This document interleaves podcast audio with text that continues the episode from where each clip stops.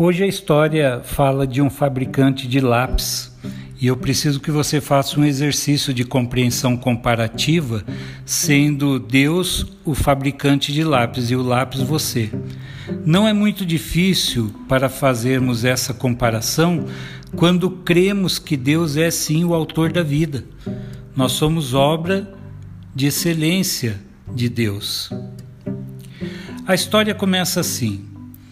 Era uma vez um fabricante de lápis que tratava com muito carinho e atenção seus queridos lápis. Quando estavam prontos, o fabricante fazia-lhes algumas recomendações para que eles fossem felizes e alcançassem os objetivos para os quais eles haviam sido fabricados. Estas recomendações são importantes para cada um de nós. Preste atenção em cada uma delas e aplique-as em sua vida.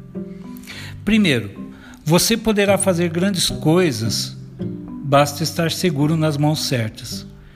Muitas vezes o ser humano se torna dependente de mãos erradas.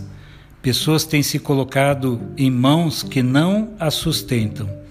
Não basta ser um excelente lápis, ele sempre vai depender das mãos que o seguram.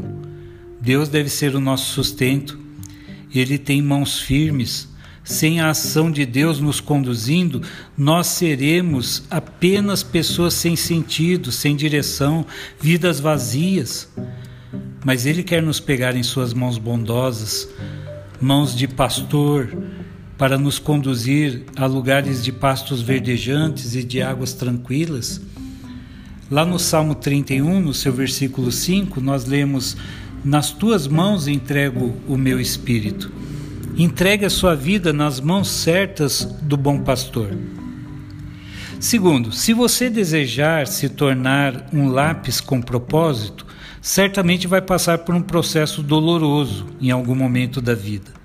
Os melhores lápis precisam ser afiados de vez em quando, mas isso só vai acontecer se você quiser se tornar um lápis melhor.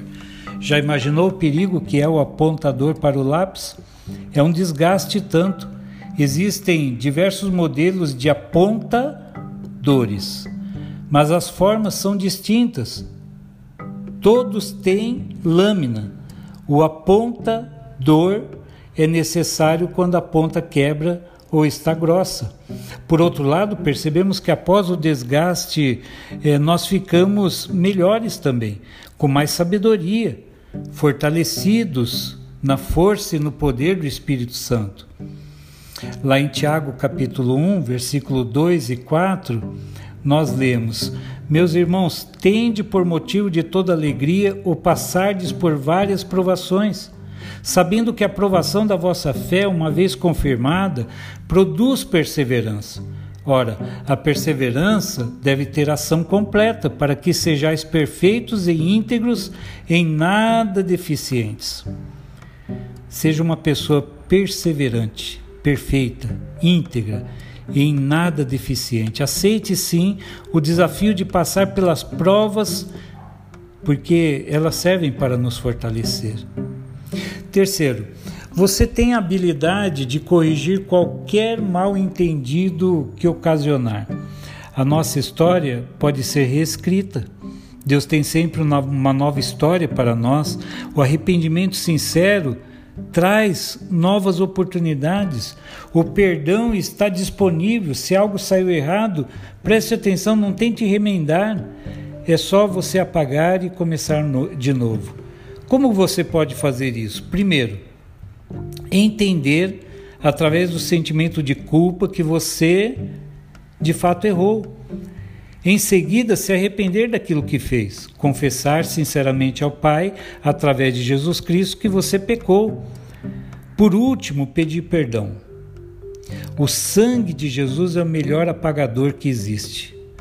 1 João 1,9 está escrito: Se confessarmos os nossos pecados, Ele é fiel e justo para nos perdoar os pecados e nos purificar de toda injustiça. Não permita que borrões de pecados não confessados se acumulem no seu coração. Quarta e última parte. A sua parte mais importante sempre estará do lado de dentro. Amém? O mais importante do lápis é o grafite. Preste atenção, o invólucro, a madeira, é só um detalhe. A diferença está dentro. Por vezes, estamos preocupados com a forma, mas a essência é o mais importante.